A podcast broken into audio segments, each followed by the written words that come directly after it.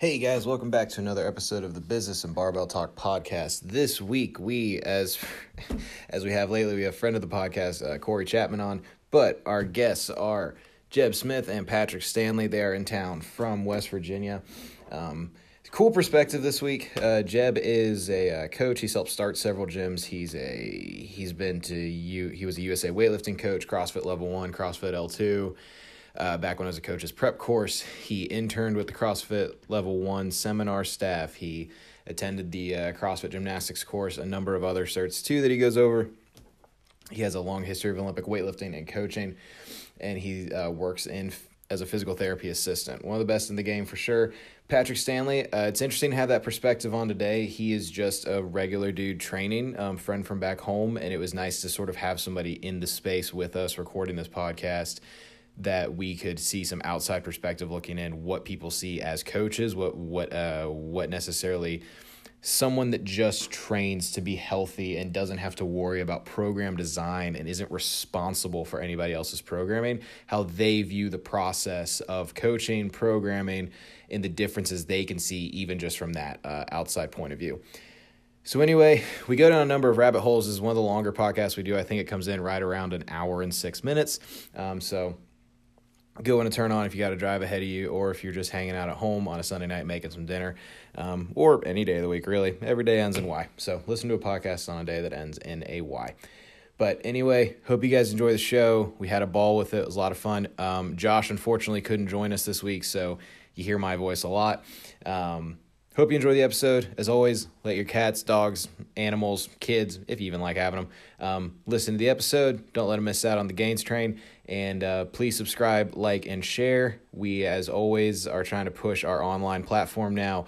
S3 Athletics on TrainHeroic is your one stop shop for a wide variety of programming needs nowadays. Everything from just trying to get big, strong, and powerful to trying to get ready for a competition to being a first responder or an athlete with minimal equipment. We have you covered. And if we don't, shoot us a message. We'd be more than happy to help.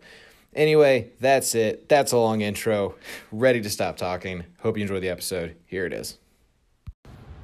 Hey guys, uh, welcome back to another episode of the Business and Barbell Talk podcast. This is episode 18. I think it would be episode 10 of the shutdown. I'm not sure though. I've 11. lost 11? Was it 10 last week? Oh man. Okay. Um, thank God Corey's here. Right. but we uh, Been many a fortnight. yeah, I think we get to we get to reopen on uh on Monday, so that's pretty cool. Uh, today we have, uh, as always, friend of the podcast, Corey Chapman's here. We have arch nem- nemesis of the podcast, Patrick Stanley, and uh, my personal enemy in life, and we have uh, Jeb Smith. So happy to be here. Yes, um, Long time listener, first time caller. just hanging out. Really happy to be here. so uh, I think honestly, so uh, I know we're going to go over a couple things. We got a couple topics about programming. Um, Jeb, about your background in Olympic lifting. Uh, some of our recommendations for exercise selection uh, along that. Um, and then we'll always try always try to end with a little go around the group thing real quick because those tend to be pretty fun.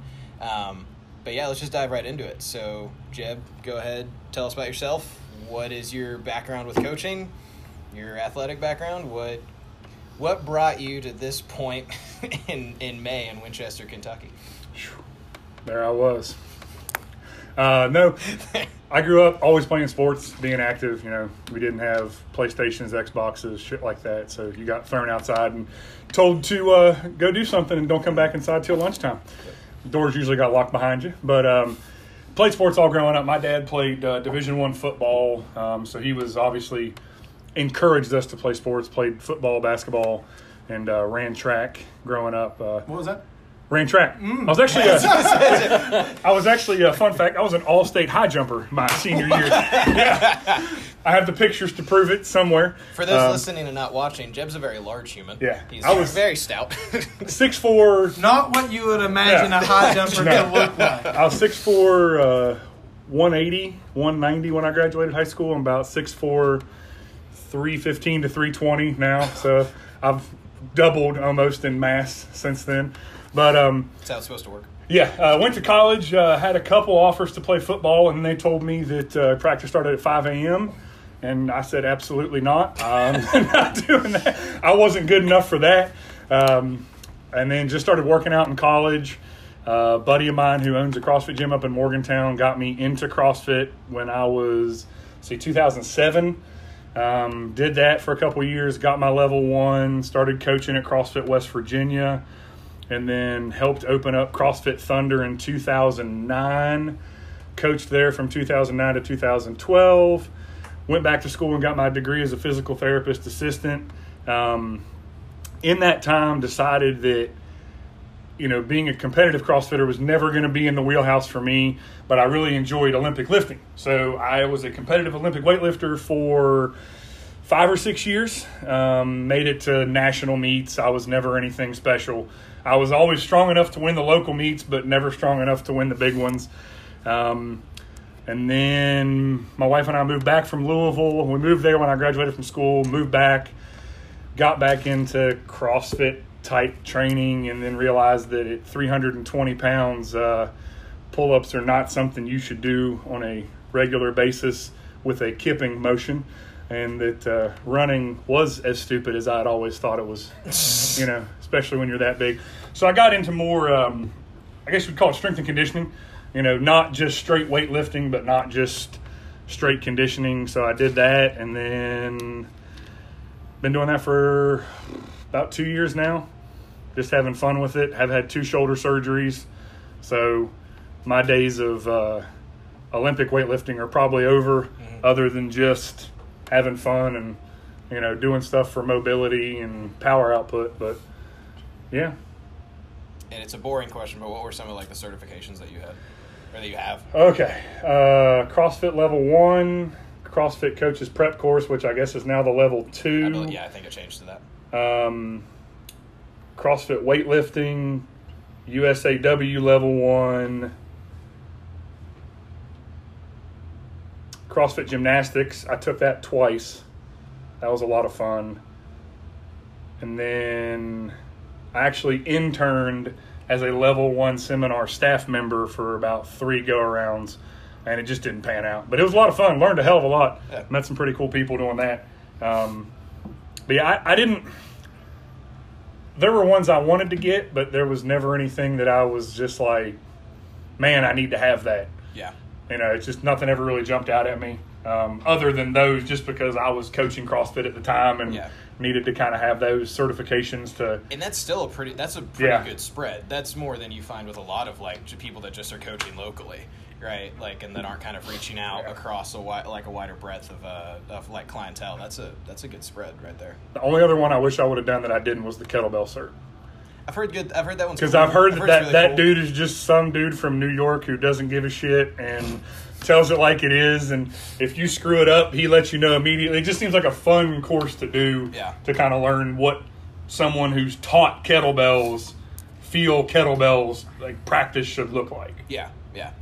Um, so something you said kind of can, I think, at least be a good lead into our our first topic was you talked about so like you were always strong enough to be to win like locally, but yeah. not like nationally. Mm-hmm. So uh, my question was going to be like, what are some of like what do you think the separating factor there was like, like between you and them? A lot of it was time under tension. You know, a lot of the guys, especially like the national meets, those guys have been Olympic weightlifting since they were 10, 12 years old. Yeah, exposure. You know, exposure. Yeah. I mean, they, they've been snatching, clean and jerking, you know, heavy volume squatting, heavy volume pulling for a decade before yeah. they got to that point.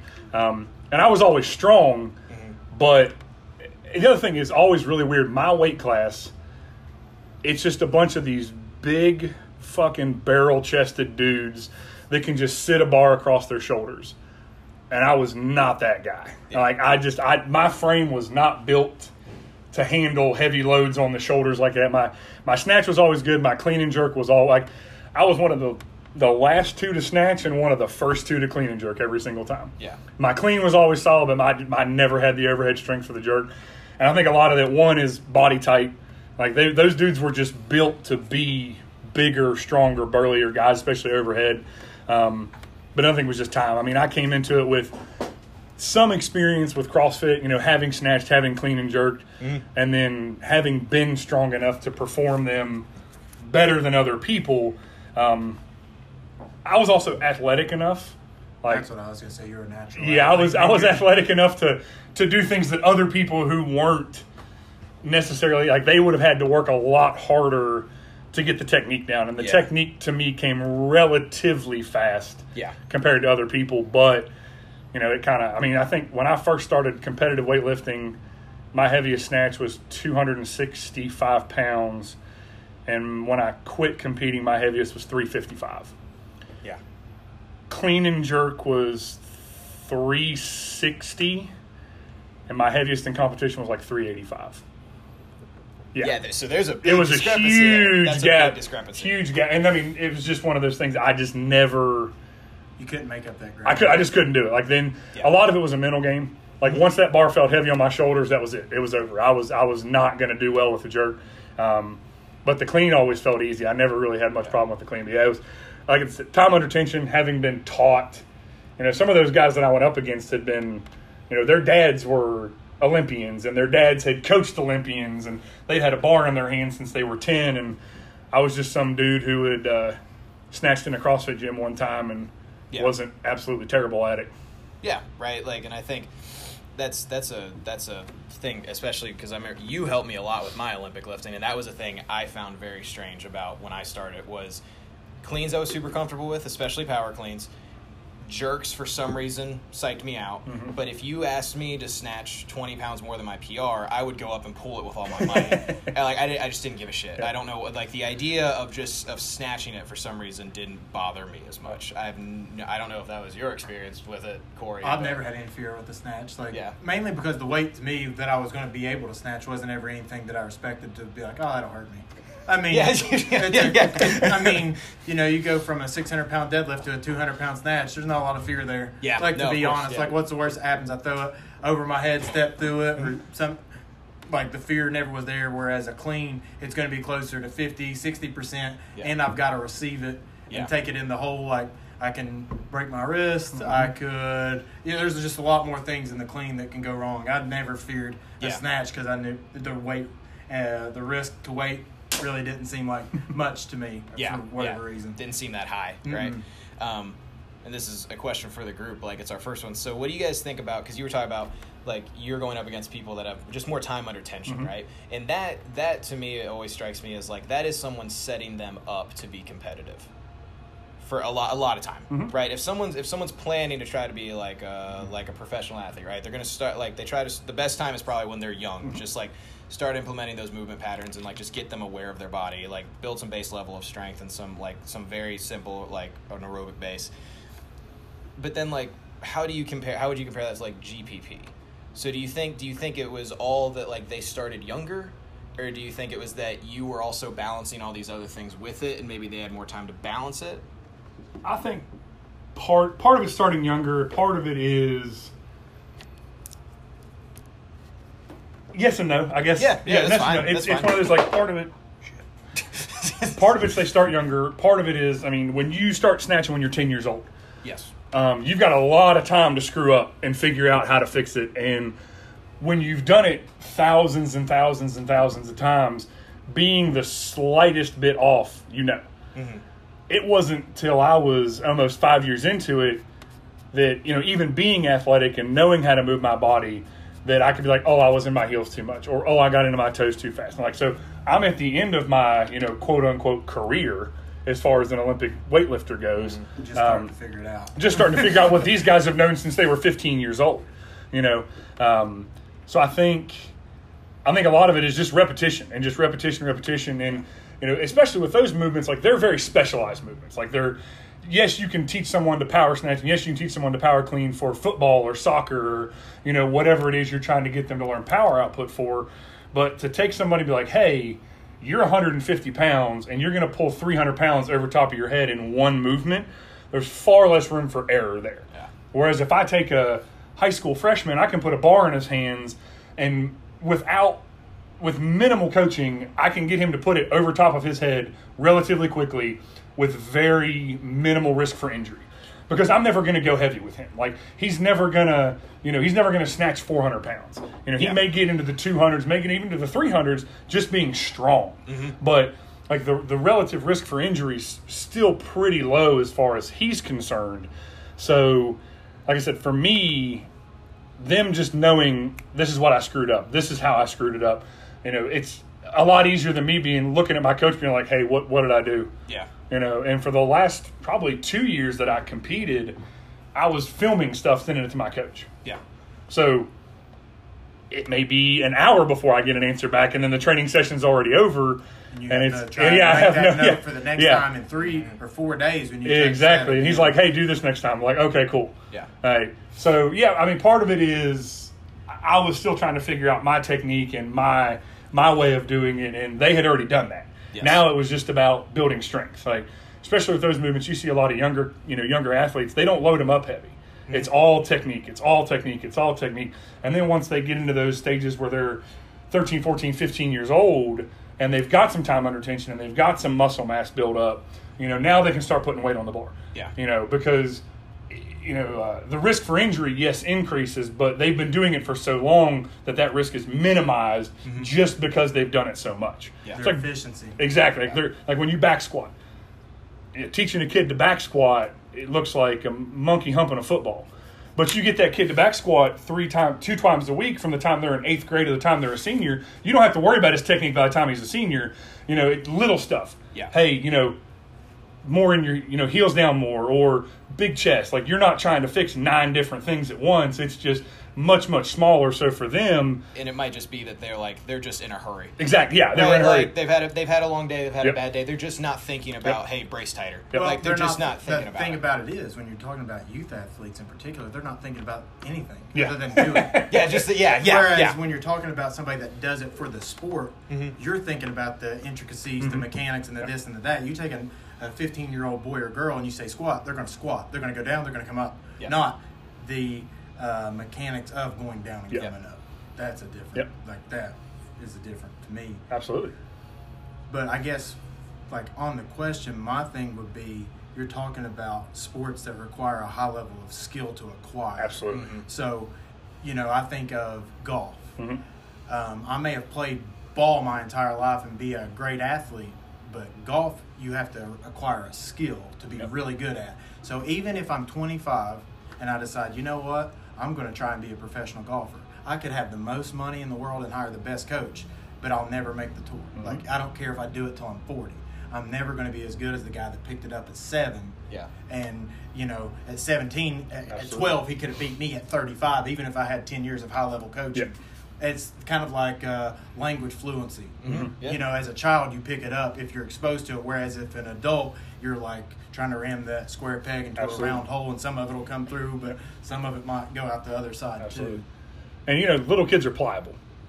Yeah. Like they they don't break very easily. They So bounce back real quick. fixing a bad motor pattern in a ten year old or fifteen year Well, old you build a motor pattern yeah, instead of fixing exactly. Yeah, you're, yeah, you're Yeah. now you're you're building it instead of a 25 year old who sat at a desk for the last five years behind a computer, and now you've just got to get them to be able to sit down and stand back up. You know, not even put a bar over their head. Yeah. Like, you know, just teach them how to squat, and then you know you go from there, and it's you've got three years of work before they can even start to load any Mm-hmm. type of significant weight. Whereas that kid, like like Corey said, you know, you just you didn't have to fix it, you built it. Yeah. Like you got to teach them how to do it, not fix whatever you know they have already. or their perception themselves. of what it should be. Yes, I think a lot absolutely. of Yeah. times is that perception. You're like, oh, well, I watched you do it. I can take a bar and do that, Mm-hmm. but I have a perception of it. But the actual, the actual execution of it is completely different. Whereas a child goes, "How do you do that? Okay, all right. You show me how to do it, and Yeah. I'll do it." Yeah. They don't really have the preconceived notion of what it should feel like or how they Yeah. should do it. Yeah, yeah. What if um? So uh, this is along that same vein. What are some big uh, misnomers? Because we're talking about like we're talking about a sport, especially with Olympic lifting, that like requires a high level of skill. What Mhm. are some differences that you that you like again for the group that you guys find with maybe some mistakes people make with GPP versus competitive training? Just like for like any like sport or within, I know like because we've all we all spend time and have coached in CrossFit gyms. Like, what are some big differences you see between what just like the general population needs to do and what like an athlete should be worried about doing, like programming wise? Patrick, let's hear from you, Patrick? buddy. I mean, I would I wouldn't have much knowledge of what a specific athlete should be doing. No, Um, but but you are you are the only person here that like doesn't coach, right? And Like, only been a member. Yeah. Yeah. So like what? That's a different perspective. That's Yeah. inter- What would you view? What do you Yeah. think it should look like? Yeah, I mean, I, I started doing CrossFit just as a means of trying to get in shape after having spent most of my adult life not participating really in any fitness uh, activities consistently. Um, and so, a lot of like what you're saying, watching people pull the bar over their head in some way and then trying to do that and realizing that it's it's a whole different monster than what it just you know sort of looks like to be able to do it. Um, and so, like as as I was doing I did CrossFit for probably about a year and a half or almost two years, and was just realizing that um, while I could start doing a couple things like RX, none of my lifts were even close to where I wanted them to be or what I thought I should be able to do. So, um, sort of started taking on some programming to focus on becoming stronger in those lifts, and it it really it does take a, a whole lot of learning, and I'm I'm still like every rep is focusing on six different things instead of just the muscle memory of being able to get under it and, And just like see you if you said, like do it. yeah. So And like you said, you know, like you you wanted your lifts to be more.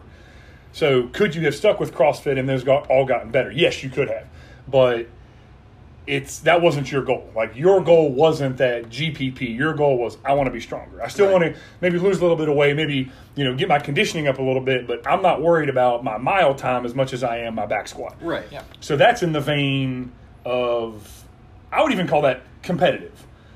Because you're competitive against your numbers. Like, you may not be going out to compete in a powerlifting meet, but you're competing against who you were six months or a year ago. Oh, for sure. You're not just like, hey, man, fuck it. Let's Let's just see what we can do today. Yeah. exercise. Let's go as fast as we can and dry hump this bar and make it look really cool. Yeah. Okay. Because it was 75 pounds because I don't know how to do this correctly and I'm not going to take the time to learn. Like, Yeah. you're taking the time to learn the mechanics of the lifts you want to get better at. Right.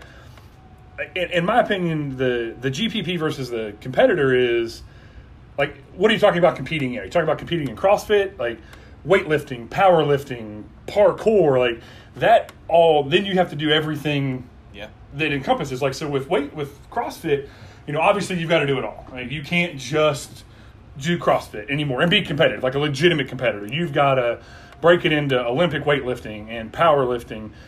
Maybe not even so much powerlifting in the sense of like competing to powerlift, but straight strength training, heavy Yeah. pulls, heavy Yeah. squats, heavy presses. But you also have to balance that out with your conditioning. Yeah. You know, um, you know, can you can you do uh, shit twenty five rounds of Cindy and then walk over and pull a five hundred pound deadlift? Now, is that ever going to be in the CrossFit Games? Probably not. But you have to be able to do it Yeah. to be able to to be a competitive CrossFit or things things of that nature. But like you can't be over. Look at Mat Fraser, like overly good at any one thing. Yes, he Yeah. ha- he has a a bias to Olympic weightlifting, but he'll tell you that his Olympic weightlifts have gone down since, and that was when he was a junior. Yeah. like dude wasn't even twenty one years old yet. Didn't pay him any benefit. To keep Ex- pushing Exactly. Yeah, he just beat the shit out of his body for. for what? And if, Yeah. if he puts ten pounds on his snatch, uh, that ten pounds Yeah.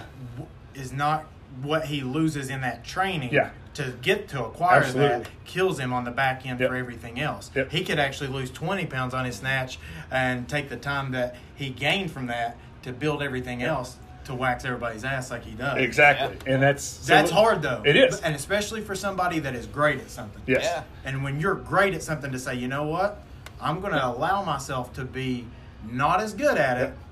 to be better at something else. Do I want to win the snatch ladder or do I want to win the CrossFit Games? Yep. Yeah. Ex- yeah. And it's and that's the thing. And you look at some of these guys in this comp in, in the games, for example. Some of these dudes come out because they know I'm This not going to win, hmm? but this event is mine. I'll win. I'm going to get that three thousand dollars and win this event. Yep. And I don't care if it if I'm dead the rest of the day, coming in dead last place. Doesn't matter. That event was mine, and that's the one I'm going to take. Yeah. But th- I mean, but even those respect, like those guys would still dust anybody in 99% of the CrossFit gyms across the world in any event. But to to bring it back, it's kind of like the GPP thing to me is in it, in the title, Yeah. general physical preparedness. Can you run a mile? Can you back squat your body weight with good technique? Not even have to be for high reps, but can you Yeah. put the what you weigh on the bar, stand, sit down, stand back up? You know, can you bench press? What is it, seventy five percent? Like something like that. Can you bench like Yeah. pre- like press bench pressing body weight's good, but for that GPP, can you you know seventy five percent? Can you deadlift one and a half times body weight? Can you do those things and still go run a mile, or still do ten strict pull ups, or and you know not, just because you can't do ten strict pull ups doesn't mean you're not in shape, you know, or fit. It's just you know you want to be able to do a little bit of everything better than most people. Yeah.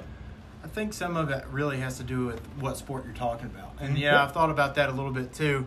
Um, and as we're going through the conversation, you know, um, I think it has to do with your level of where you're at as far as a quote unquote competitor. Mm-hmm. Um, as we're sitting here talking, I'm sitting here thinking, and we're talking about GPP, um, running a mile, doing a pull up, or whatever. Dan Bell could give a fuck if he could do a pull up Yep. or even run to the end of the street. Yep. He's the strongest man in the world when you consider powerlifting. Yeah. He So- could do, he could do both, but he could give a shit less if he could do both. Absolutely. Yes. So you know, like what it, his level of GPP. How to put it? Like he is. There's nobody else that's going to be able to go and work out with him. Nope. His level of GPP is expressed through the barbell. Yes, sir. Yes. Because of the volume, the amount of work, the tonnage that he's doing. Yep. His that people don't think about. We think about GPP and the other things that we're talking about. Yep. His is very specialized. Mm-hmm. Um, to whereas it would really probably hurt him to go and do. Um, a mo- you know, I don't know, something relatively high intensity because if he does something with relative intensity and it takes anything out of his tank, mm-hmm. then he has just went backwards. Like Yep. he's not going towards his goal. So you have to know what your goal is, what your sport is, and then what, how much GPP and what what does the GPP look like. He mm-hmm. could probably go do med ball throws, mm-hmm. walk and do that sort of thing, and that would be like okay, it's not going to drain him, get him moving, um, no eccentric load, those sort of things. That might help him, but you have to know what your goal is, and don't let your GPP take you away from your goal, but find Yeah. a way that it Yep. can add to it. I think would be the the biggest thing. And for somebody that's just looking for general fitness, yours is going to be less specialized and more GPP. So if we're Yeah. talking about competitor versus More broad, general, not Abs- yeah, not specific. Yeah, Yeah. if- if we're talking about athletes versus, um, you know, just the average gym goer, the average gym goer can go more general Mm-hmm. With the GPP. Whereas if there's a, a good ath- a high level athlete, they're going to have to be a little more specialized in a general. Right. y- You know, Yeah. a G, it's more specialized GPP. So for that, you could almost consider that just conditioning. Yep. Uh, you well, know, they, they call it SPP, like yes, sports specific. yeah, or sports SSP. specific, yeah, yeah, sports yeah. specific, you know, Preparation. Yeah, exactly. Like something where, you know, and you know, you hear Louie talk about it all the time, where those dudes before they went to conjugate, those dudes were just sucking wind tying their shoes Mm-hmm. because they were just so deconditioned by the time they got down to meet time that we have to do something about this. Like, because you shouldn't. I mean, I, I've experienced it personally when I got up to my heaviest and I was only lifting heavy. I could squat and that was it. Like I was done. I was physically drained. Like there was no accessory. It was, wasn't happening. Right. Like because I was squatting heavy for for myself, but I, my body was so taxed just from doing that that there was nothing else that was going to happen that day. It may be some some stretching or maybe some light sled pulls, but but now like since since I've switched over to you know more of what Beans programming and what I would consider GPP with a focus on strength. You know, it's yeah, we still do metcons, you know, but they're eight to ten minutes. And maybe not an extremely high skill. No, no, no, it's, it's mostly grunt Yeah. work. Kettlebell swings, med ball throws, something where it's never a snatch. Hmm? It's never a, a clean and jerk. It's never something where I have to.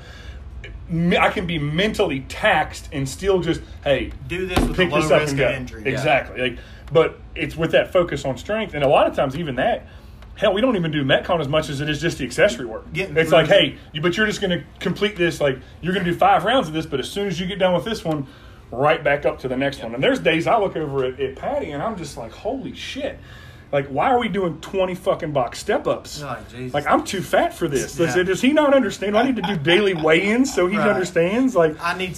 I'm I just need about walking. eight. Yeah. I need about Yeah. eight. I'm going to step up on a 45 pound plate because that's more than enough, man. But, um, I think another thing that we noticed as we started doing that accessory stuff when we uh, switched programming a little bit from uh, regular rounds to like now do this in an AMRAP for a couple weeks, we were pretty much still doing Yep. the same amount of, of rounds and, and taking the same amount of time that we that we were before. So yeah, absolutely.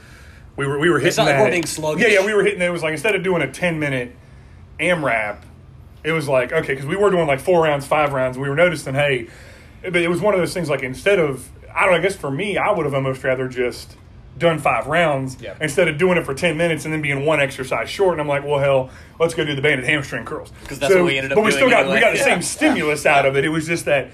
It, I think it, the whole purpose of that was to keep the heart rate up. Yeah. Mhm. So that it wasn't, oh, you got to do five rounds, and we just walk over in the corner, dick off for five minutes in between rounds, and come back, and we're we're cooled off, and we're not as warm. Like so, the stimulus was achieved. Um, the way it was meant to be achieved, we just kind of altered it a little bit Yeah. there to to make sure we got what we wanted out of it. More Um, often than not, that's why I assign like a running clock Yeah. to accessory work Yeah. because I just if I, if you start it, people are more inclined to know in the back of their head the clock's running. yeah, I got to keep Yeah. going. It's I not, got to it's keep not moving. for a score. It's Yeah. not for weight. I don't. I don't want you to record it. But they're like, But I'm not going to walk over to the water fountain. and see yeah, Yeah. But there's something about the clock running that Yeah. keeps people on track. As far, but as far as like athlete straight, just athlete training, like I guess it would all depend on, like Corey said earlier, like what level are you at?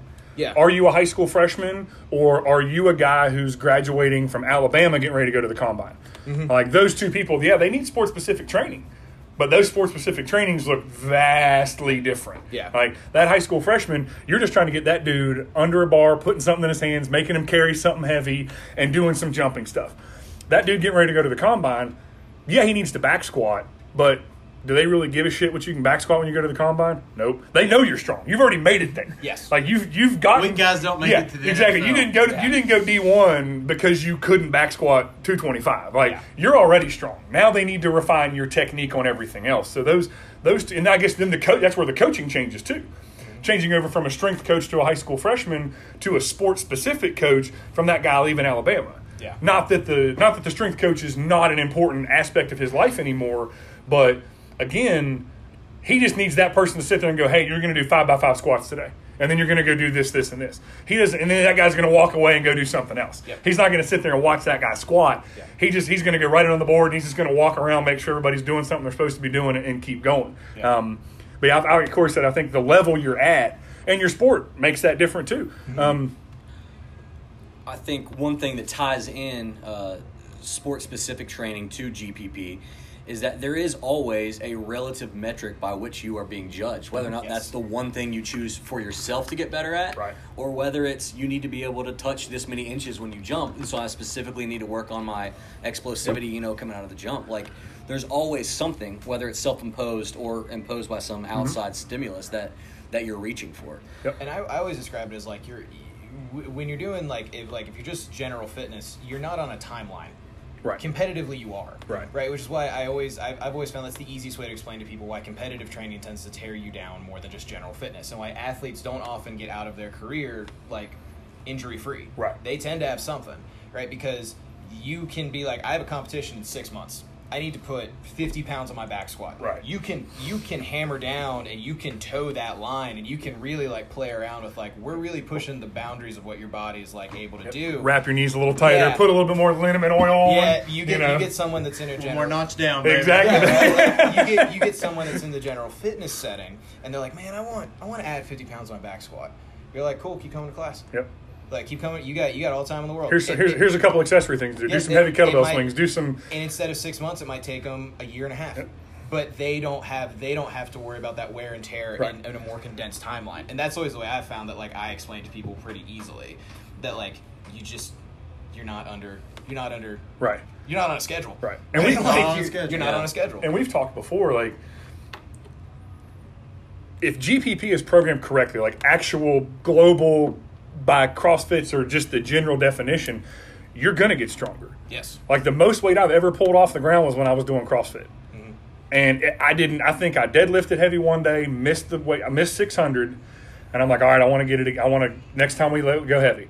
A month and a half later, we pulled heavy again.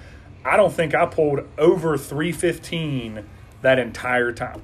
But it was all just e- extra accessory work, banded kettlebell swings. Well, that's your awareness too. You were like, all right, I know Yeah. what I've got. To, I don't necessarily have to pull heavy to get that. Pull. Exactly, and that's There's it's other ways that- for me to get it. exactly. And that's like when people are like, "Oh, I want to add fifty pounds to that back squat." Like in the general public's mind, that's to squat. I have to back squat. I'm like, well, no, you don't. You have to squat and you have to work those muscles, but you do not have to put a bar on your back to add fifty pounds to your back squat, unless you're someone who's kind of hit that peak. You've been doing this for 10, 12 years, and you know. at that point, adding 50 pounds to your back squat is going to be a specialized program. Yes. But for the mo- for the main public, like people who just want to be strong, er, just want to be healthy, er, like they don't. Adding 50 pounds to your back squat, what's the point to it? Yeah. You can carry more groceries in in one trip.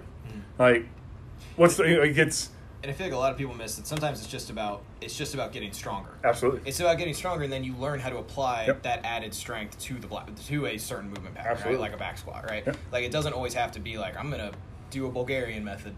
Yeah, I'm gonna squat every day, heavy.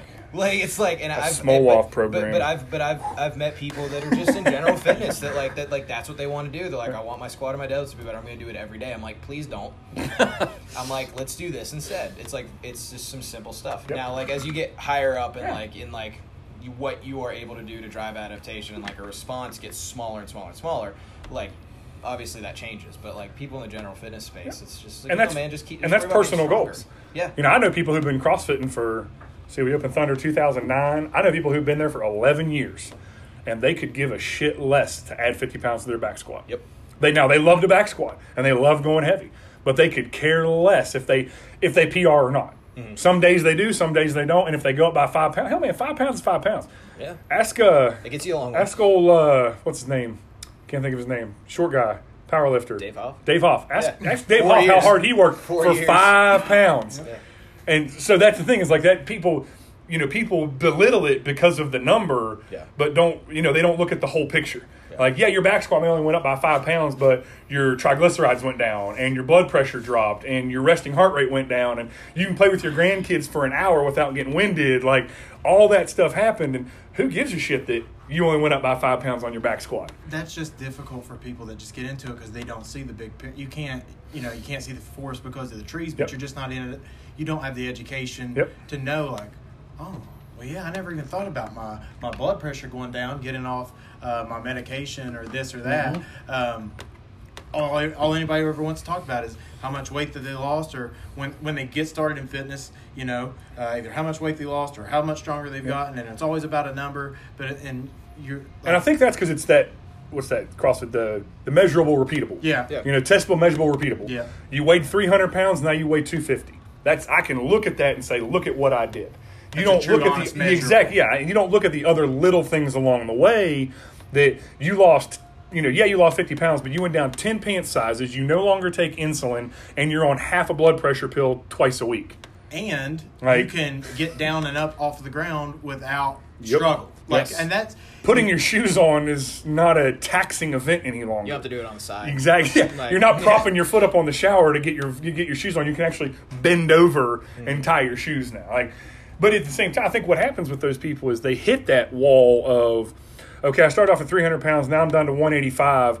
Now what? My goals have changed. I've hit my goal weight, quote unquote. Yeah. Now what do I want to do? And that's fine. Goals are allowed to change, but it's that I think they see that they lost the weight. So for some of them, man, I lost I lost 100 pounds in 12 months. My back squat's going to skyrocket. Well, hold on there, Hoss. Like you also lifted that entire 12 months and were getting stronger and weren't paying attention to it. Yes. You know, so now that that next 50 to 100 pounds on your back squat, it's going to take a hell of a lot more time. And it's, I think that's where people get frustrated is they don't see those big improvements with GPP anyway. They, they don't see those big improvements like they did in the beginning, and it's tough to, like you said, see the forest through the trees. Of hey, man, you're you're healthier. You know, you're you're in better shape than you ever were. reason, though, they just don't. That's not sexy. Yeah, It's not I- yeah, sexy. Yeah. It's not. It's it's for some reason it's not cool to Be healthy. exercise Yep. for the reason that people kind of, exercising. initially got into exercising was to be healthier, fitter, stronger, like faster, like those kind of. But like people don't. and that that speaks to the I want it now culture. Yes. the the instant gratification culture of you know just the society we live in is that they want it now they want they want what they want and they don't want to have to put the two years of working for What do you mean it's going to take me two more years Yeah. to squat 500 pounds? yeah Shit exactly on that. shit Yeah, yeah, no, go i mean dave, dave hoff went up five pounds in four years My- me personally level, me like- personally my, cle- my clean and jerk went up 20 pounds in co- the first competition i ever did i clean and jerked 165 kilos the most i ever did in competition was 175 kilos American units for the, the people here. I- Yeah. 2.2 times One whatever he sixty. said. so three three sixty five was my first ever competition clean and jerk. like 120 kilos. I weighed 265 pounds, clean and jerking 165 kilos. Yeah. 260 or 365 pounds. The heaviest I ever did in a competition was only 20 pounds more than that. And that was four years of hard work, and I got fat as shit when I did it. Like I think the my, the heaviest I competed at was like 145, so three. Ooh God. Three, Never mind. Never three- mind. Hey, you know, it's not important. It's not important. It's not important. But like 320 ish, like Yeah. 320 ish was my heaviest. So my my body weight went up 60 pounds, and my clean and jerk went up 20. Yes. And I, I mean, well, I wasn't unhappy because I was eating whatever I wanted. Yeah. You Yeah. know, and I didn't have to do pull ups or run. But that was a sacrifice. But it was, that's, and that was the other thing. Like, I was going to make the point of with the, the the competitor is like when you mentioned Dan Green, what are you willing to sacrifice to achieve your goal? that's that's the thing. I think a lot of people, you know, I'll just use my wife as an example. You know, people go, His wife's a badass. For those of you who don't know Corey or uh, have never met him before, she's a CrossFit Games competitor. Look her up. Her name's Emma Chapman. um, but they'll be like, you know, I, I wish I w- wish I could do what Emma does, and I'm like, well, do you really want to train three hours a day, six days a week? Like I don't. I, I don't. Like Yeah. I Even don't. if I had the time, I wouldn't want to do that. Yeah. Shit, I have the time. I go watch your workout and technical runs. Like I have the time. But you're watching the dog, so it's fine. you know, you're, you're that's taking I'm care. doing. You're I'm taking care of babysitting. Winston. Yeah. That's fine. Um, Understandable. But it's that's the thing. It's a sacrifice. She we don't get to go on many vacations. Our vacations are generally a business trip, or that's what I look at it as when we go to these sanctionals or these events. like we get to travel because of those, and, and we're both thankful of it, and it's fun. But it's not the same vacation that some people take, where Yep. they go and lounge by the pool for six days and eat whatever they want. Yep. You know. Um, and that's the thing. I think some people don't see the sacrifice that the person that they look up to is making. And you know, it's like, hey, everybody should have different goals. Your goal doesn't need to be what theirs is, and be okay with where you are, what you're willing to sacrifice, and what you're willing to get out of it. So another uh, cool thing, I, I wish I could find the video that I remember watching. Uh, Donny Shankle said that he never sacrificed anything because it's what he wanted to do. So he didn't view it as a sacrifice. Yeah, like yeah. he gave things up. He lived on some dude's couch for a while in California, and he, you know, he he was lucky enough that when he was a competitive power lifter out at Cal Strength, um, he was in the military. Yeah. So he had the GI Bill to help pay some of his bills. Some of those guys didn't have that. Yeah. But he, he looked at it and he said, Man, I, I fought for this country. He goes, I've, I've been a poor person who made $400 a month. He said, but I wouldn't look at any of it as a sacrifice. And I like that mindset. The, Yeah. the wording is a little bit, I mean, I was like, yeah, yeah. But if that's the mindset you take into it of, well, I didn't sacrifice don't ever feel like you're selling exactly, yeah. You're- because then when you say, man, I sacrificed this, well, that means you gave something up. But you Or got what like you wanted. Yeah. So did you really give something up? Nope. You you changed what your goals were.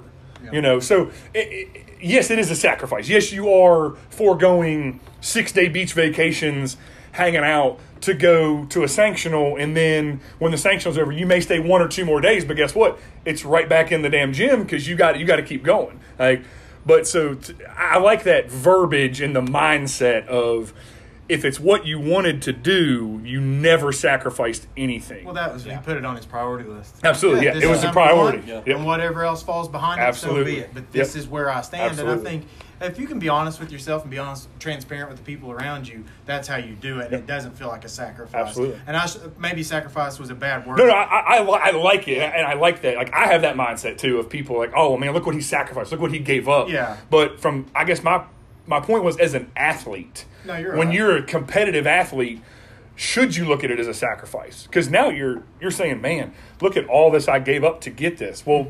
Maybe you wouldn't have had that had you not given those things up. Had that not been And number one on your priority list. Yeah. Emma and I talk about it, and it doesn't ever feel like a sacrifice Yep. to uh, to her. To me, it's something that, to be honest with you, it means as much to me Yep. for her as it probably does Yep. for herself. Yeah. Um, so it's like, it is not a it is not a sacrifice. Yeah. It's a blessing Absolutely. for us to be able to go and do these sort of things. So um, maybe. But again, the outside looking in, some people do. Is- yeah, look but- at yeah. it as man, you guys don't get to do this or you don't get to do that, and I'm like, well, I don't really yeah, but look, it. but look what I do get well, to I'm do. not, I don't miss it. But look what I do get to do. You know, look at the places I get to go and the stuff I get to do because of it. So again, like I don't, I don't think sacrifice is the wrong word as much as it is the mindset. Yeah, perspective issue. Yeah, you, you've got to have that perspective of no, this is my goal. This is what I wanted to do. So I didn't give up shit.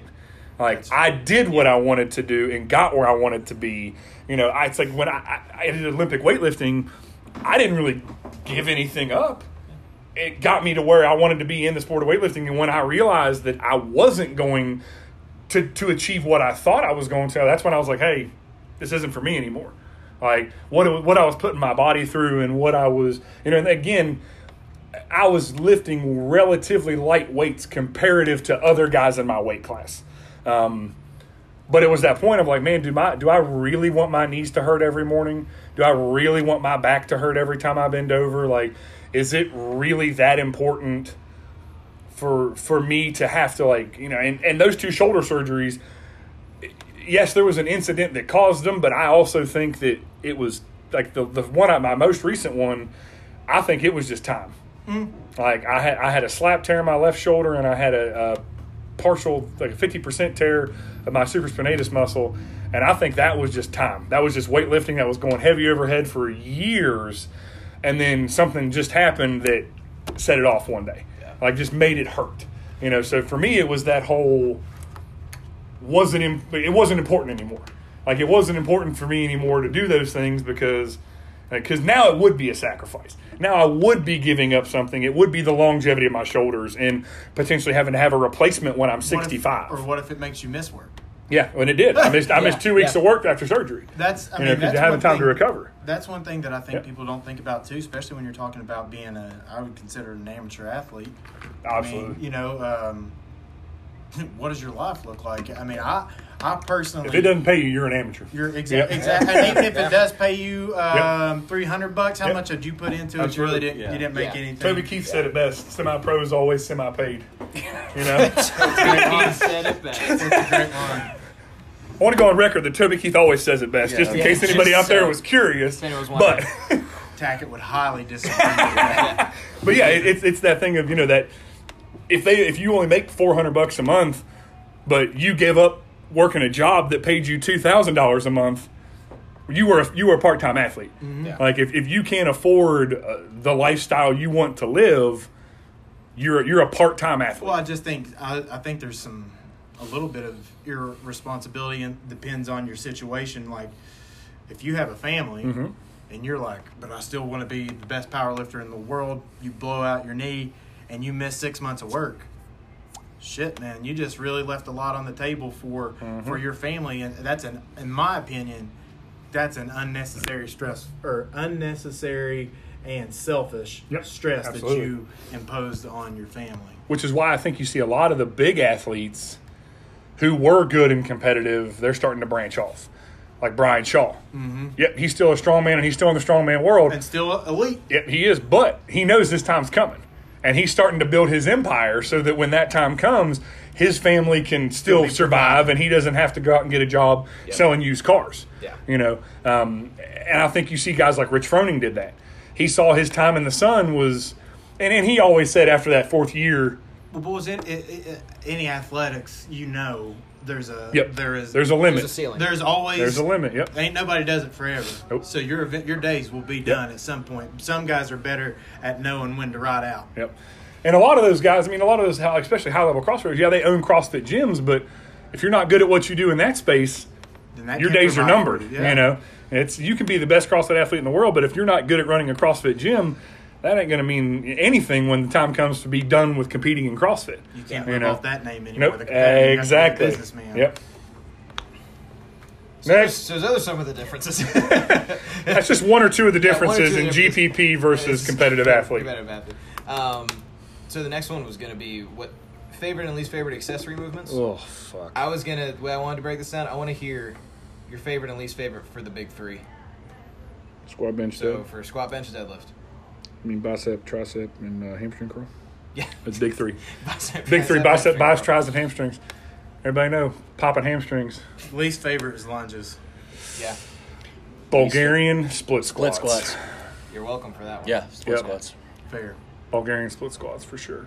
But lunges would be a very close second. Yeah, lunges are mine. Um, so that'd be this, what squat. Yeah. For the bench press, man, I don't really have. I've always had what you call a poverty bench. What's Um, known in the game? As What's the yeah, bench? what's known in the in the game is the poverty bench. Um, Urban Urban Dictionary. yeah, it's uh, Yeah. I've never had a good bench press. I've never had. I, I've, which, and honestly, that's one of the reasons I was never good at the jerk. My overhead strength was just not where it needed to be. Um, so I don't know that I necessarily have a least favorite accessory for the bench press because I, I enjoy all of them. Yeah, Um, they'll tend to give you a pump. they do absolutely. Um, if I, but if I had to, man, phew. Patty, you got one for the bench? I can't think of one specifically Except that for I that- like, really don't pauses. like. High rep pauses. High rep yeah. pause bench is just Yeah. too hard to keep tension over. Yeah. Over a long. dur- I can see either that. lose tension or get too tired holding tension, and it's hard to complete the reps. Yeah, I the only thing. Shoot, I'm trying to think. I, I don't like skull crushers. I don't mind them. I don't like skull crushers. I'd prefer I'd ra- rollbacks. I'd rather do something else. I'd, I'd, I'd prefer to do rollbacks, but I, I mean, skull crushers don't bother me. Yeah. It's not. It's not one that I'm just like, oh god, skull crushers. Um, My favorite for bench or any pressing that I can't do is dips. Can't do it Yeah. right now. Yeah, I can't do dips. dips. I love. I've fat. always or was always good at them. Always thought Yeah. that there's a tremendous carryover. Absolutely. Um, uh, but I can't do them, so it's kind of. Mine's either a dip or a or a Tate press. Like just off. yeah, I do like those Tate Yeah. presses. Um, But if I- I can do dips, I also, oddly enough, I really like dumbbell floor presses for an accessory. I don't know why. I just really like them. I like heavy, heavy. dumbbell Yeah, floor either heavy dumbbell floor presses. I really enjoy those. Um, phew, bench press least favorite. What's your favorite, Patty? Favorite bench, Bench. press Is accessory? No, it's not. Yeah, Dips. It's really Not good at dips? them. Better Um, than me. Just gonna hold here for. a Oh yeah, oh lockout. really building that lockout power. I like the incline dumbbell presses a lot. hmm Yeah. I like those. Pull. My, I- uh, for pulls, mine would be um, probably probably block pulls. You can just pull more. There you go. Yeah, just, just Yeah, like pull lift more. more weight. I like. I like. You have to use the uh, have to use the deadlift bar when you're using blocks, so you can cheat extra more and pull heavier. That's my favorite. Use straps. Of course, of course. Always strap up. I'm trying to think of favorite squat accessory. I completely forgot about that one. Hatfield for me. Also a cheating move. I like it. Also, a cheating move. My favorite squat is just a squat, or like pause Yeah. squats. Because when you get good at pause squats, your squat goes Yeah. through the roof, Mhm. or mine does. Mine for squat would probably be uh, squatting with a safety squat bar. To be honest, like squatting with it, like pulling it down into yourself, getting nice and set, and then squatting. Like learning to like use your erectors the way they're supposed to be used. Instead of push the handles up. Yeah, instead of like which people don't. I'm gonna it- put the I'm gonna put the handles halfway on my shoulder and then I'm gonna push them up. That's right, And baby. I'm actually just holding on, so it Yeah, yeah. flip off my back. if you're if you're listening, when you push a safety squat bar's handles up, you're making it a lot harder on yourself. You should pull it down. So, my favorite accessory for a deadlift would be the eccentric safety squat bar. Good morning. Um, I like it's it. kind of a it's kind of an eccentric constant exercise. So you start with it in the bottom position, Yeah. and then bring it up, So and then suspended. it's a slow lower. So, but like, but then you have that like moment of relaxation where you're um, like you're not like you're not engaged, so you have to re-engage every single time. It's like a dead stop. Good morning. Like a suspended. Good But it's like a suspended good morning. Oh, yeah, okay, it's okay. suspended. So like it's starting in the bottom. You know, you have to engage, stand up, and then you. It's a slow lower down. But when you hit that strap or chain or whatever, you kind of relax it, then re-engage again. Because for me, That's a. it's hard. It's, it's hard because most of the time the first rep is always the hardest because you're trying to brace and you're trying to push against it. Yep. But like when I had my shoulder surgery, that was the only thing I could do for hamstrings. Yeah. Because I couldn't hold on to a reverse hyper, and you can only do so many banded hamstring curls. So I had to do like one arm deadlifts were real dumb until I figured out how to do them the right way. Yeah. But uh, like that that was the only way I could load up my glutes and hamstrings after that surgery. Yeah. Because I did I couldn't put I couldn't hold anything in that arm. Yeah. Um, so like the dead the dead stop good morning would be my favorite. Anything over like twelve reps on a reverse hyper can fuck off. I think it's a great, but on and, no, and, and all jokes aside, heavy twelve reverse hypers do not bother me whatsoever. Yeah. Like when it's the twenty and twenty five, my back Yeah. kills me for the next couple days. Yeah. And I even try to focus on like good technique and making sure I'm not like just relaxing everything, but it it just it lights me up for the next like two or three days Blaine when I do high rep. That. When he went and saw Yeah. Louie, he was like, you know, Louie wanted me to do Yeah. this, this, and this. Then we played around with it a little bit, and we found the sweet spot Yeah. for him. Yeah, tw- twelve I- to fifteen is always that. Like I can, I can get through it, and I can do it, and it, I can have good technique and good glute activation. But man, anything past that, and I feel like I'm just a damn pendulum. I'm just letting my legs swing back and forth, and I'm I'm not getting the stimulus out of it. I feel like I need. Yeah. Um, That's a, and I think that's a really big thing people miss about exercise selection in Yeah. general. Is like you don't have to do something just because you see the strongest guy in the world on Instagram. Right. Like Yep. play around and figure out what works for Yep. you. Like if you do something, if push-ups make your bench press go up more than dips do, Yeah. then stick with push-ups. also right? love banded kettlebell swings. I love banded God, I love banded kettlebell swings. I mean that shit. That's no different. I mean, Louie writes the books, and we all read the books, but you know, nobody he doesn't do it the way that it's written Nope. because you go in and your athletes are your Every athletes. athlete's different, man. I'm giving you a template, but you got to figure out Yep. what works for Jeb might not work for Chris, might work for me, might not work for Patrick. You know, Yeah. so um, you got to be able to play around with those things, and, and don't be afraid to. My play with favorite, my favorite deadlift accessory is the same. It's any kind of good morning variation because I suck off the floor. yeah. Break if I can break weight off the floor, I'm gonna make the lift. Yep. I I miss at the bottom every time.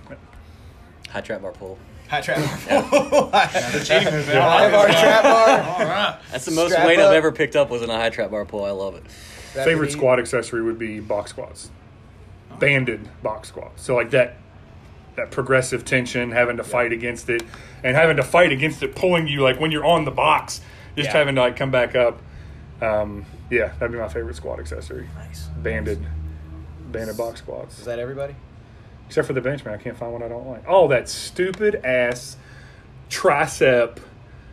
Thirty seconds on. Oh yeah. 15 seconds off. I Like love- at I the end of it, I'm just like barely, Oh, yeah. like barely moving the band, and I'm like, that's rep like 394. I loved Like I don't know that. why we're still doing this because the next morning I wake up and I got to reach for my toothbrush and my arm won't go past 90. Yeah, It makes driving unsafe. like I leave the gym and I'm just like white knuckling it because both my triceps are, are spasmed up and I'm not strong enough to pull them back the other way. That's when you just put your hands on your knees. and Yeah. put your bottom of the My, stairwell. le- my legs, are, that just, wheel my legs are driving. I got my hands straight out. My knees are steering the wheel. Like, please, Lord, no 90 degree turns.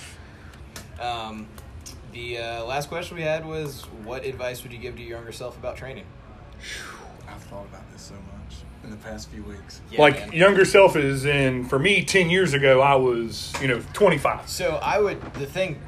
Are you thinking like so young, so, young? So I would I would have two. okay. Number one, I would go back and tell my younger self to stop using food as a crutch. Okay. and because you're gonna almost die because you gain 400 pounds right so that'd be what i would tell myself as like a kid Okay. right but as like someone that started my training like uh, when i started training like and i spent like i spent like four or five years working out alone at a y before i ever found crossfit i would i would just go try to teach that kid something because he, he I, I didn't I didn't know anything. Yeah. I was just going in and like I was a super overweight kid and I was shy and nervous and I'd always wear a hoodie and just like I found a rep scheme on like bodybuilding.com that was like 10 8 6 4 2 and I did that for everything every single day. Wolf. And and weirdly enough in my head the idea of I did I never read it anywhere but the idea of well I did 50 I did like 50s for 10 last time should I try 55s this time?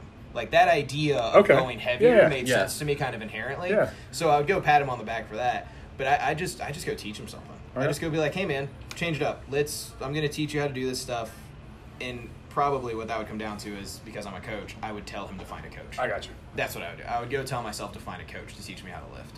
Because I wasted a lot of time at the Y not making any progress. I got you. Because I always tell people, I lost all that weight, I didn't gain anything from it. I got you. Right? Like I Yeah. lost I lost over two hundred pounds. I couldn't pick up my body weight when I got to Thunder Okay. right? I couldn't deadlift 185 pounds, and I weighed 190. Like, yeah, I was like, what the fuck? I was so angry. I was so angry. But yeah, that's what I that's what I would do. Okay. I would go with. I would love to go see fifteen year old me. That's the at that age is when I think I could have made the biggest impact. And my two things would be, you don't have to be a fucking prick to motivate people. Like Yeah. I always thought that everybody. I was very gung ho. I trained myself. I trained myself like it. I look back, a lot of the stuff was very smart, even though I didn't have a knowledge base. Mm-hmm. But I would get so frustrated with the people that were on my teams that wouldn't train with me, and I would, I would, motherfuck them. You know, like I was not a, I was not a good leader, and I didn't know how to lead other than with the iron fist.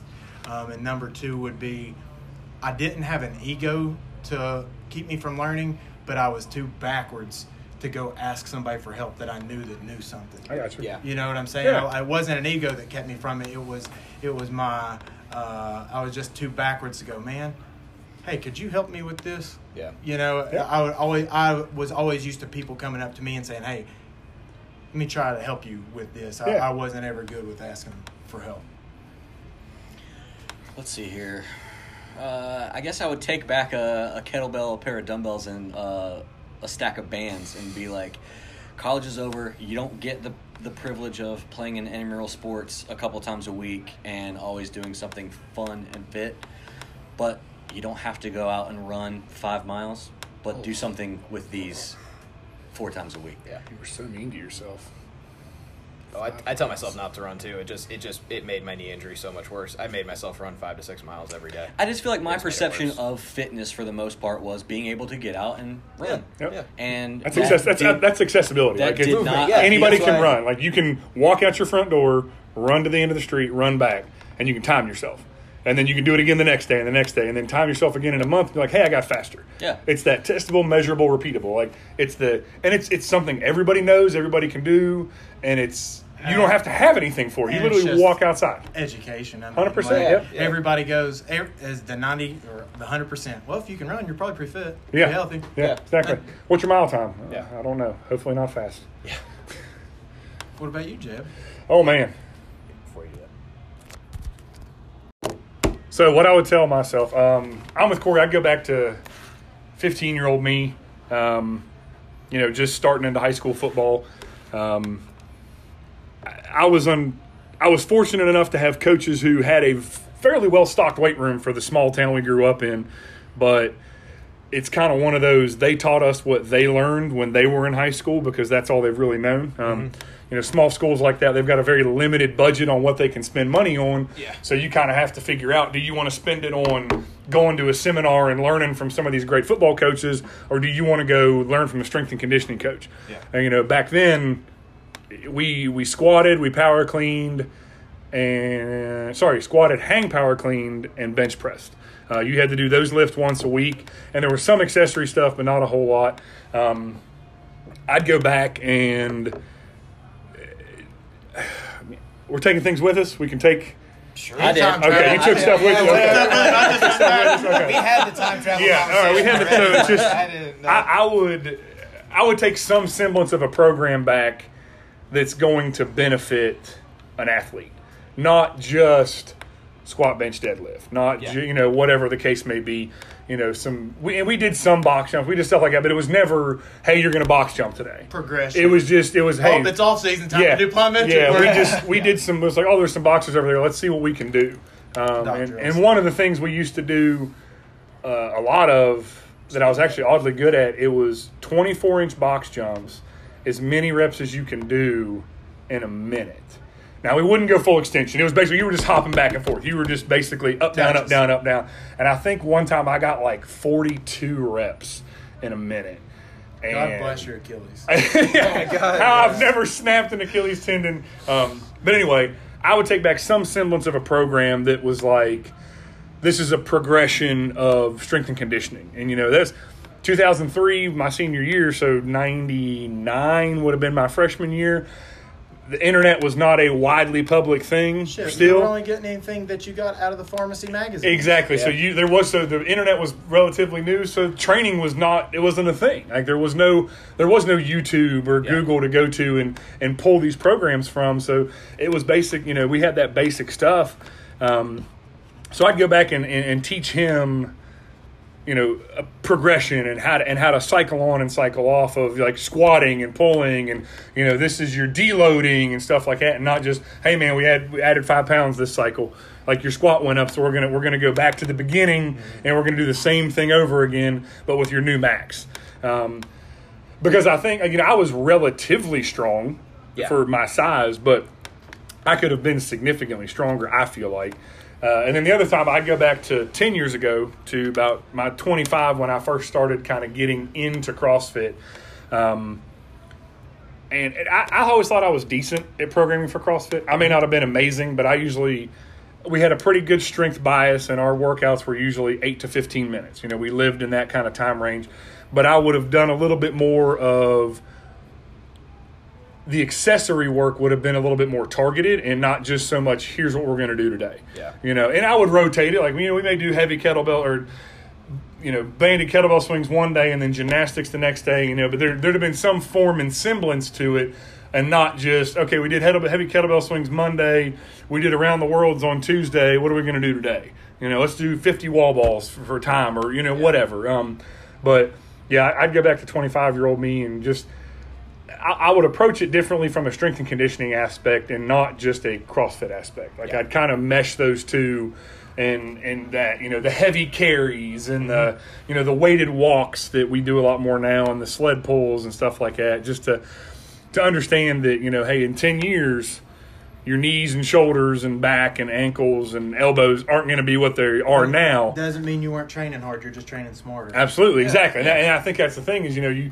you you leave the gym now and it's some of these people you know you're not beat down and and dying then you didn't get a good workout in. Yeah, I would say if you're not bleeding from your eyeballs when you Absolutely, people like, you know. "Did I exercise. I'm like, yeah, probably. did, yeah, probably and- got a better workout than the last time you crawled out. of the gym." Absolutely, you know, but that's that's that thing. I'd, I'd teach myself that it would be train smarter, not harder. Like Yeah, doing thirty muscle ups at 260 pounds probably wasn't the best thing for my shoulders. yeah, So Just because you can doesn't mean you exactly, Yeah. yeah. there you go.